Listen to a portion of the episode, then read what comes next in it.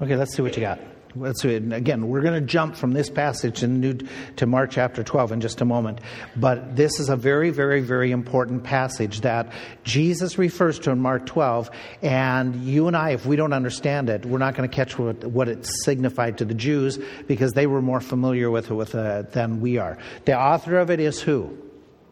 King David, okay? David is, when he's authoring this, he is in his rule and reign. So when he's speaking, he's speaking as the king who, and the terms he uses, that's very important to understand. It's David while he is a king. Um, he's going to talk about one individual and he's going to describe this individual.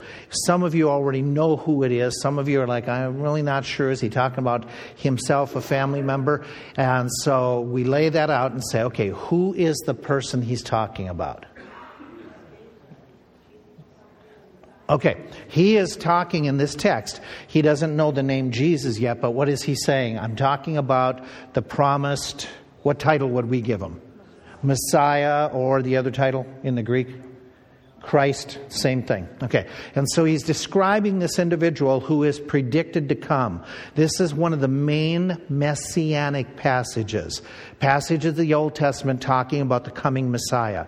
You look at the text and how he describes the Messiah. And starting with verse 1, you read it, it says, the Lord. And by the way, look at verse 1. What, what do you notice about the two words Lord? Are they identical in the way that they're spelled? Yeah, the one is all capitalized, the L of the first one, which indicates to you what? Yeah, okay, now it's talking Yahweh. Okay? Now we're talking the, the proper, the personal name of God Almighty, that he's talking about his covenant name. The Lord Yahweh said unto my, and then what's your difference here? Capital L, small letters, it's the word Adonai. So Yahweh says to my Adonai, and by the way, just for your information, Adonai was also a name used at times for people in, in authority and or for God himself. Okay, so it's some type of an authority over David. That's the key that you want out of this text. Is God is speaking and David is saying, God is speaking to somebody who is over me. And that's where Jesus is going to make his argument in Mark chapter 12. That David, though he was a king, is calling this certain person who is Messiah, that he was above David. What does he describe him as? What did you see in the text in descriptive of the coming Messiah as David predicted? Any characteristics, any traits from the text? What's that? He's going to be a priest, okay? Anything else? He's going to be a king. By the way, you're Jew. You're a Jew, and he's calling the king a priest. Is that normal?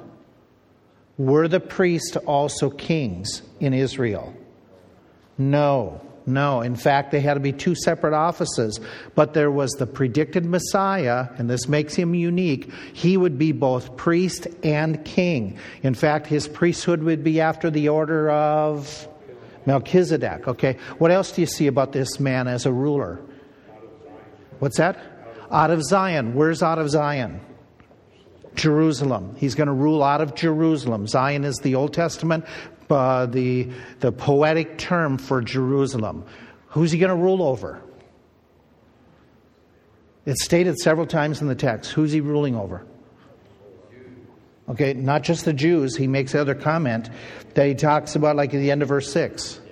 Over what? Okay, many countries. He's going to, he's going to be through, you know, striking down verse 5, kings plural. Okay?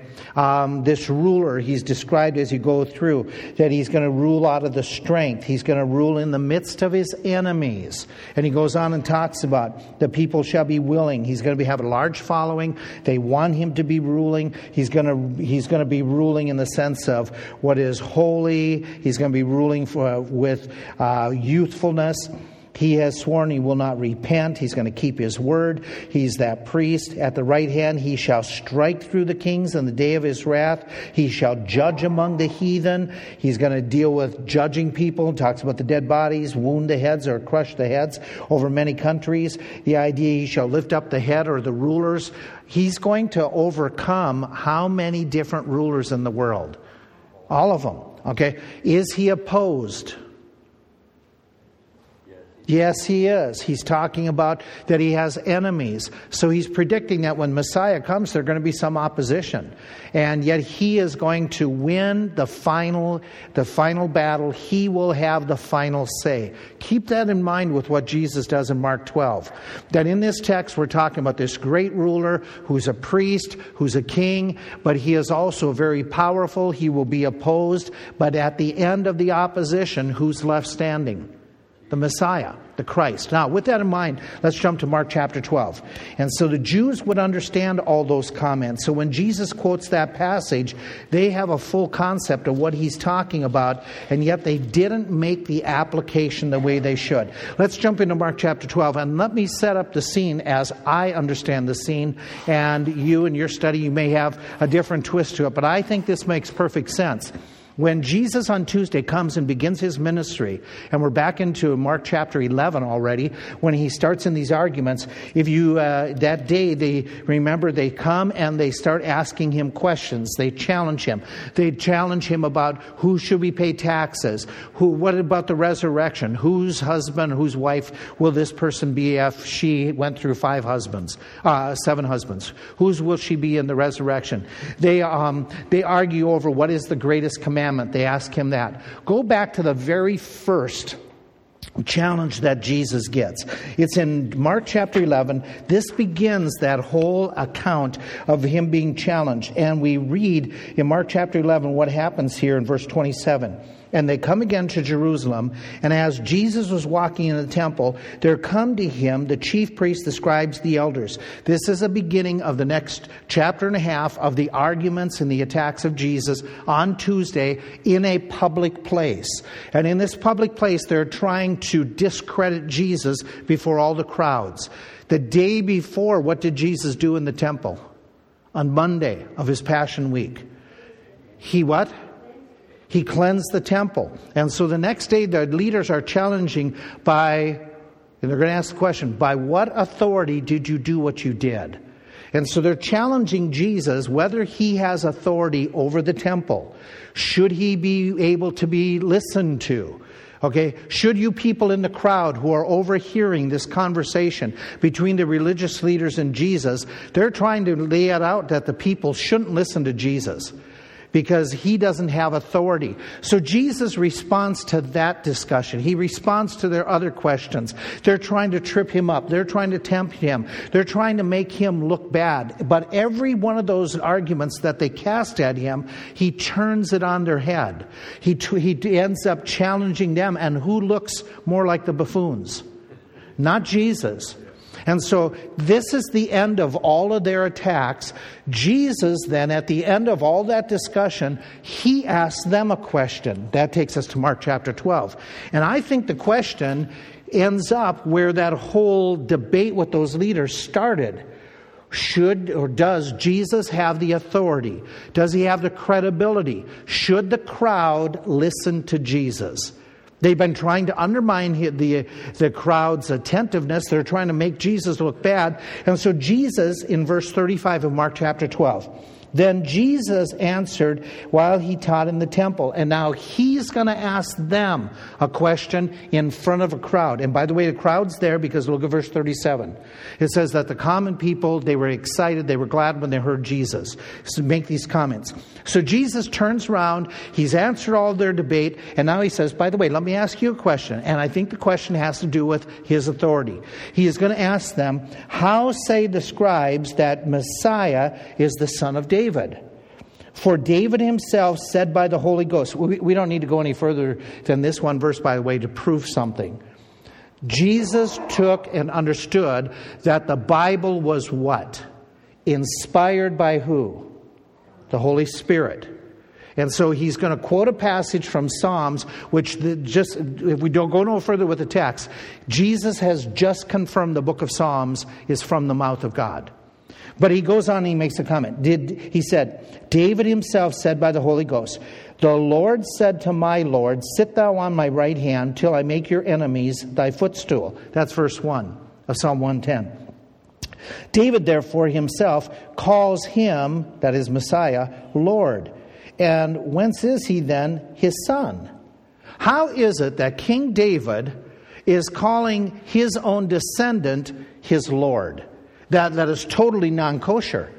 You wouldn't call, if you were back then, you wouldn't call your grandson your master. You wouldn't call him your Lord. You would be the Lord. You would be the superior because you are by age, you are the authority.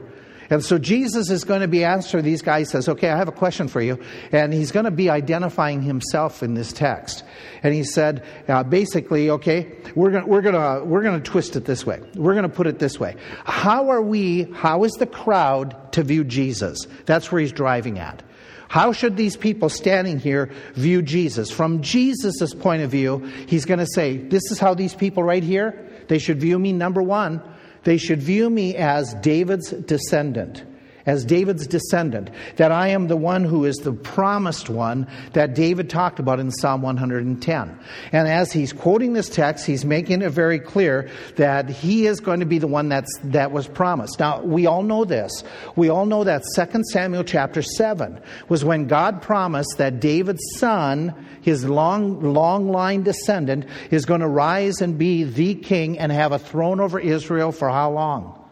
Forever. Okay, so he's referring to this, saying, You all know this passage. You all studied this in your Sabbath schools. It talks about the Messiah, and that you're questioning who I am, you're questioning what I have done. He says, Well, I am a descendant of David, is his implication. You should listen to me because I have royal blood in me.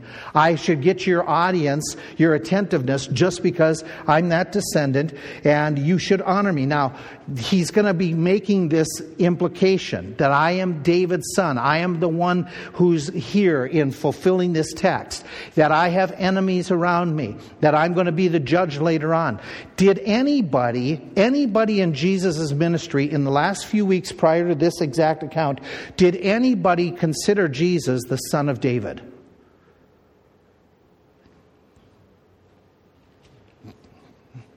Do you remember blind Bartimaeus? Go back in, in, in, the passage just a few chapters before. Remember when Jesus comes in Mark chapter 10, in verse 48, when he comes into that area of Jericho, blind Bartimaeus says, Jesus, thou son of David. Just a few weeks before that, when we are in Mark chapter 8, or maybe we should make the comparison of Matthew chapter 15, when Jesus was farther north, the Syrophoenician woman says, Please heal me, uh, or heal my family. Jesus, thou son of David.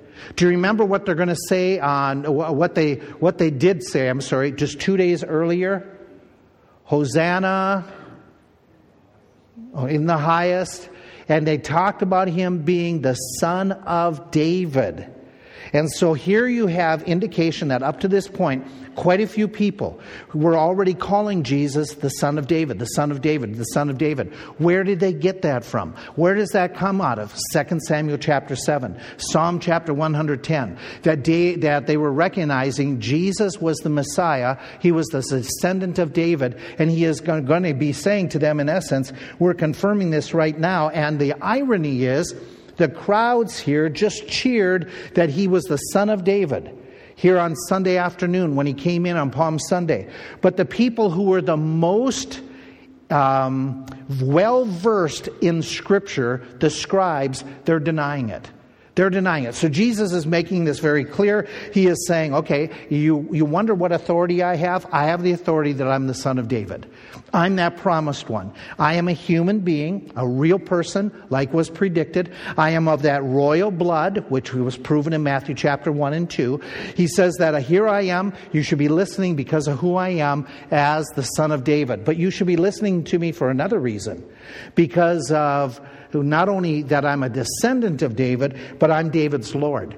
I am David's Lord. And he quotes that where he says, David himself called him, that future one to coming, called him Lord. Why would David do that? Because David knew that his future descendant, the one who would come in his blood, the one who would come as the promised one, that he was exalted above King David, that he had greater authority than David had, that God himself would even say to him, the Lord God would say to his Lord, Here, sit down, uh, sit on the throne of the right hand of God Almighty. You are exalted above David, your great, great, great, great grandfather, because you are going to sit at the right hand of the throne of God. And so David uh, would, would acknowledge that. Jesus is saying, David, King David, he acknowledged that when I come, I'm going to be his Lord. He called me the Adonai, so how do you respond to me? Well, I'm, I'm the king in the kingly line. You should respond the way King David did. King David, your ancestor, called me his Lord. And then he goes on by virtue of the next uh, phrase that he quotes. He says, The Lord said unto my Lord, Sit on my right hand till I make thine enemies thy footstool. Why did he quote that portion of this passage? Don't say it's because it was the complete of the verse 1 from Psalm 110. They didn't have complete verses. They had phrases. They had no verse 1, verse 2 back then. But Jesus gets the concept from Psalm 110 that when Messiah comes, he's going to have opposition, but what will he do with the opposition in time? He would beat the opposition. He would overcome. So you're the disciples, you're listening to Jesus, and you're watching Jesus in the temple. Does Jesus have opposition? Yes. What are they trying to do to him? They've made it public. They're trying to kill him. They want to get rid of him. And this week they're going to hire um, Judas. They're going to proceed even further. But Jesus is saying, in this, and I think this is where he's going with this conversation, is you people should listen to me rather than listening to these leaders because I am of the kingly line of David, because I am the Son of God, the one that's been exalted. I have that relationship as God's own son, which he's claimed time and time and time again. And David recognized me as his Lord. And because I'm going to be the judge. I'm going to be your judge. I'm going to be the one who's going to be your king. Because I am going to overthrow all the rulers of this earth. And the opposition that these men give me right now, and, and by the way, think this through. If you're his disciples and you're listening to him, do you think this verse has some hope for you come next week when Jesus is dead? That Jesus is implying, I'm going to overcome my enemies? By the way, just to throw it out to you, do you know what passage that Peter quotes on his first message? He quotes this very text to identify that Jesus is the Son of David, he is exalted at the right hand of God, and he will judge who? All of you who put Jesus to death. So here he is. Jesus is declaring that I am the judge, I am the king, I am the descendant of David, I am the one whose God himself will exalt to the right hand. Therefore, by what authority do I do the things in the temple? By the authority given to me, by my ancestry, by my heavenly Father, by the fact that I am going to judge you and you people are going to answer to me. And let's make this, this application. Do we today, will we one day answer to Jesus Christ? The answer is yes. How many knees will bow to him one day? All knees, all knees. Every one of us is one time we're going to fall before Jesus Christ. The big question of this entire passage is who is Jesus? And he is making it clear I am the predicted one. I am the promised one. I am in that kingly line. I am your judge. I am going to be the one who will rule over the earth. And we need to respond that way. We need to be smarter than the scribes and the Pharisees and not reject Christ because of our religiosity, but we need to respond. Now, watch the people's response. Jesus finishes up his question very simply, and he said, Why did David therefore call him Lord? And when, when he's his son? Because he's exalted above David. We've already mentioned. And the people as a whole, what is their response as they've listened to this conversation, just brief? That's just gone by. What does your Bible say that most of the people listening, what do they do? They heard him gladly. Okay, they respond with delight with what Jesus said. Why? Why are they excited about what Jesus just said? Is it because he has just bested the Pharisees and they're getting their, you know, what's coming to them? That could be it. That could be it. Is it because, is the implication of that phrase that they were delighting in what Jesus said, is it because they enjoyed listening to Jesus preach? And how he would take Old Testament and make it real and alive and use Scripture properly compared to what these religious teachers, that is a truism. Okay, many said, no man Is this a possibility that these people finally, as a group, they're what? They're starting to get it. They're starting to understand this Jesus is somebody different. This Jesus is not guilty like these Pharisees and scribes have been saying.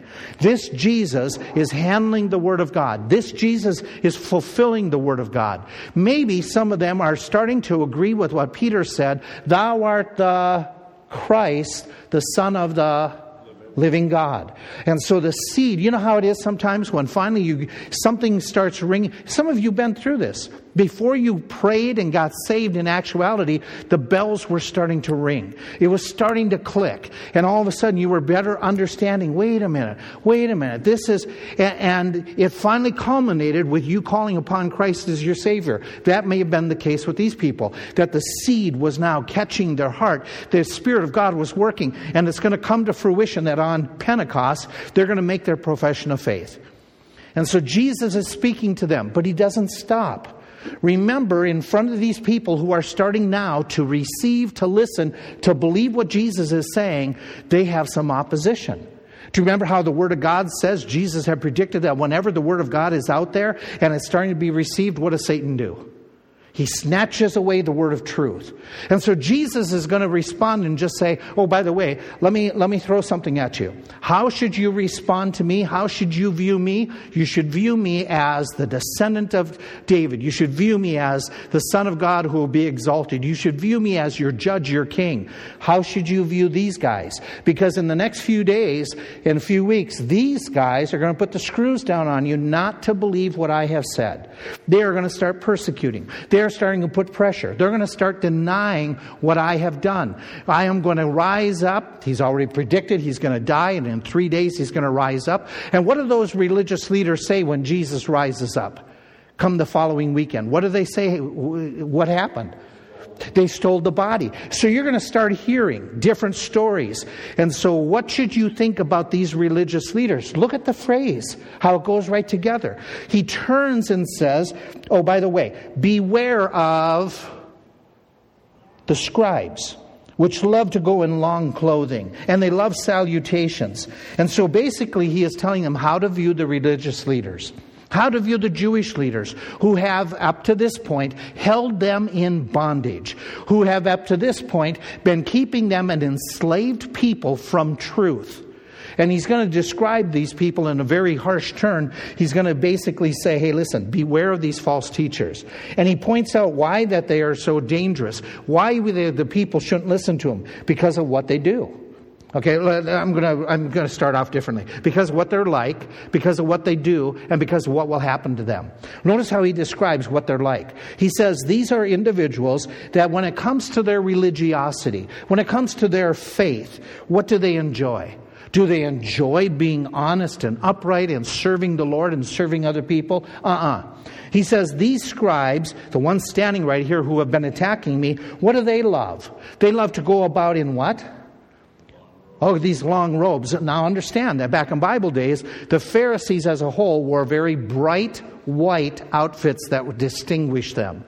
And they would love to be in the flowing. Do you remember watching your kids or when you were a little kid, the dress up times? We have a closet in the basement. It's our dress up closet.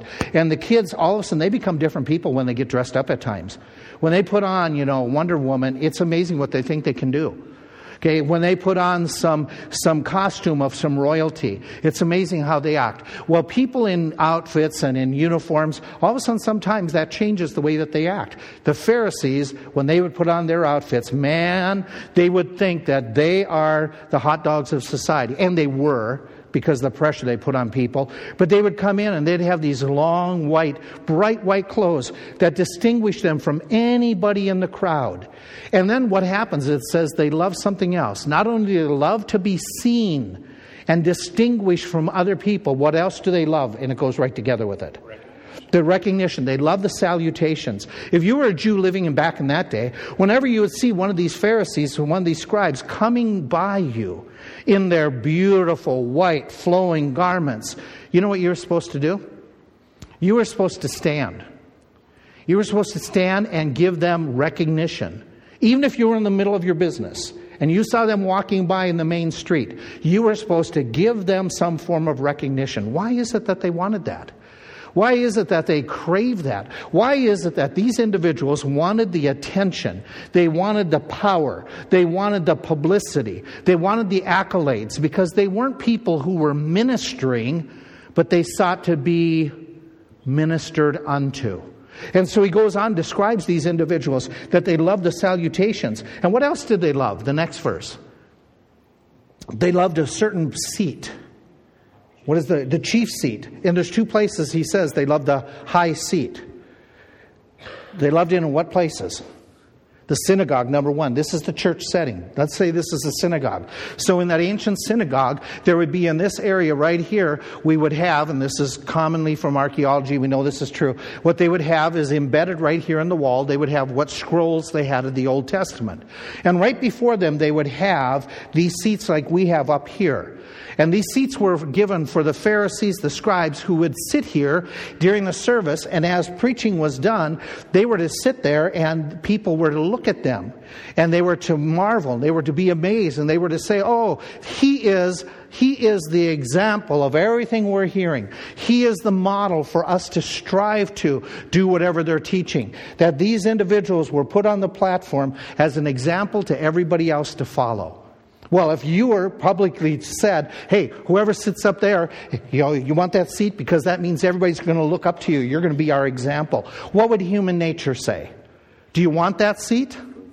Go for it. Yeah. And so the Pharisees in their culture, they wanted that. They loved that. And in, a, in when it got to a point where, excuse me, in, in banquets, at banquets you would typically have an elevated area that would be above where most of us commoners would sit. And at that elevated area, the, the chief place, the, um, we might call it at a wedding, the, uh, Head table, head table. And the Pharisees loved to be at the head table because you would invite the most distinguished people who showed up that day.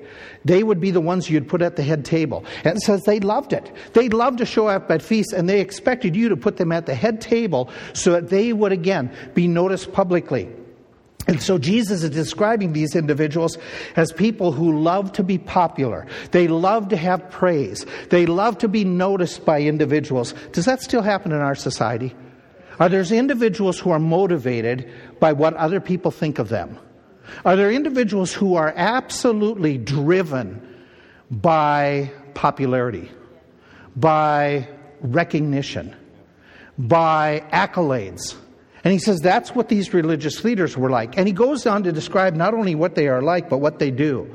He says in the next phrase, they devour the widows' houses. You understand this, that they who are the scribes, those who were the leaders, they were the individuals who were the legal advisors of the day. They were the ones who would help settle estates. They were the ones who would help say what we need to do when, when we're taking care of legal matters. Well, the people who were in greatest need of somebody giving them assistance would be the widows who would be at the, you know, at, at, the mercies of everybody else, that didn't have somebody advocating for them. And he's making it clear that the religious leaders, instead of advocating for these widows, instead of trying to help them, what did they do? They took advantage of them. They would charge excessive fees. It was very commonly well known that what they would do is they would take their portions and get, uh, and get some major portions out of inheritances, out of the widows. Many of them became wealthy landowners by taking advantage of the poorer people who had to give up their properties because of all of the excessive uh, uh, excessive bills that were provided by the scribes who were supposed to be ministering to these people. And Jesus goes on and says something else about these individuals. These individuals, not only do they devour widows' houses, but what else does he say? They, in my, my English, says, for a pretense, they make long prayers. Somebody have a different translation for that phrase? Okay. The idea is that play acting that what they would do is they would play act as if they are being very, very pious, very religious in their prayers.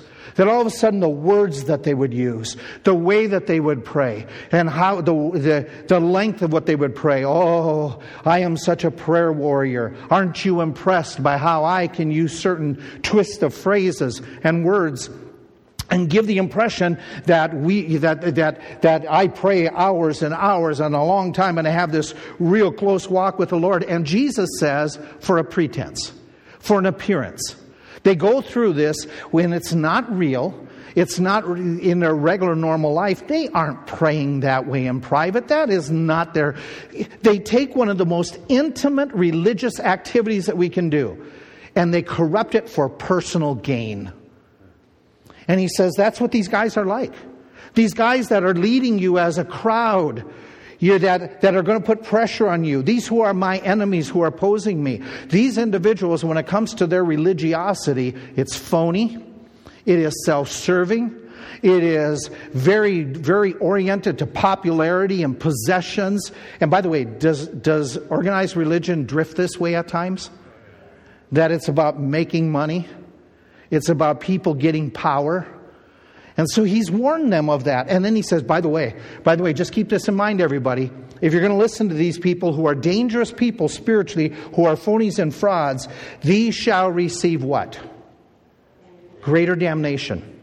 They are going to be judged. To whom much is given, yeah, these men know more. They know more than the most of you. They've been able to read Scripture. A lot of you, at that time, a lot of you can't even read the Scriptures. You don't even have them in your hand, but these guys do. And I'm telling you, as the judge, I'm telling you, as the one who's going to hold them accountable, they are going to receive greater damnation. Beware of them.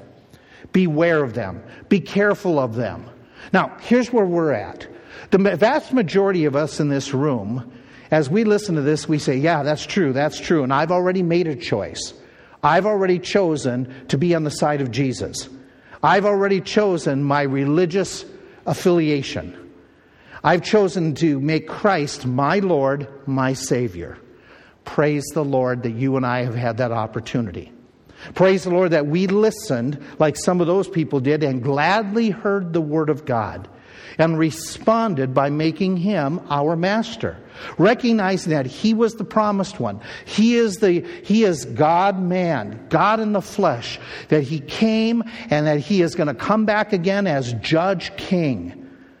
And some of us have made that decision that we left some of those religious uh, affiliations where we were under religious leaders who were trying to manipulate and you know control us and take advantage of you know power and prestige. And so many of us in this room, we've been blessed. We have been deeply blessed by God's patience, God allowing us to hear the truth, somebody coming and sharing with us and giving us the opportunity to respond and to listen to Jesus Christ. But maybe, maybe there's one, two, three who have yet to determine what will you do with Jesus. Jesus, in this last week, is presenting himself as the candidate to be the Savior of their soul. Jesus presents himself, even this evening, as the one who wants to be the Savior of your soul. What have you done with Christ? What will you do with Christ? And beware, beware of those who would oppose you from following Christ, those who would, who would want to disrupt your believing remember that they will receive greater damnation, and you don't want to be associated with them. You don't want to be listening to them. But those of us who have chosen, thank God.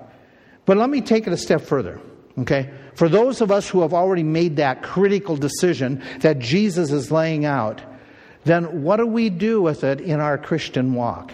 As we follow the Lord, who will we mimic?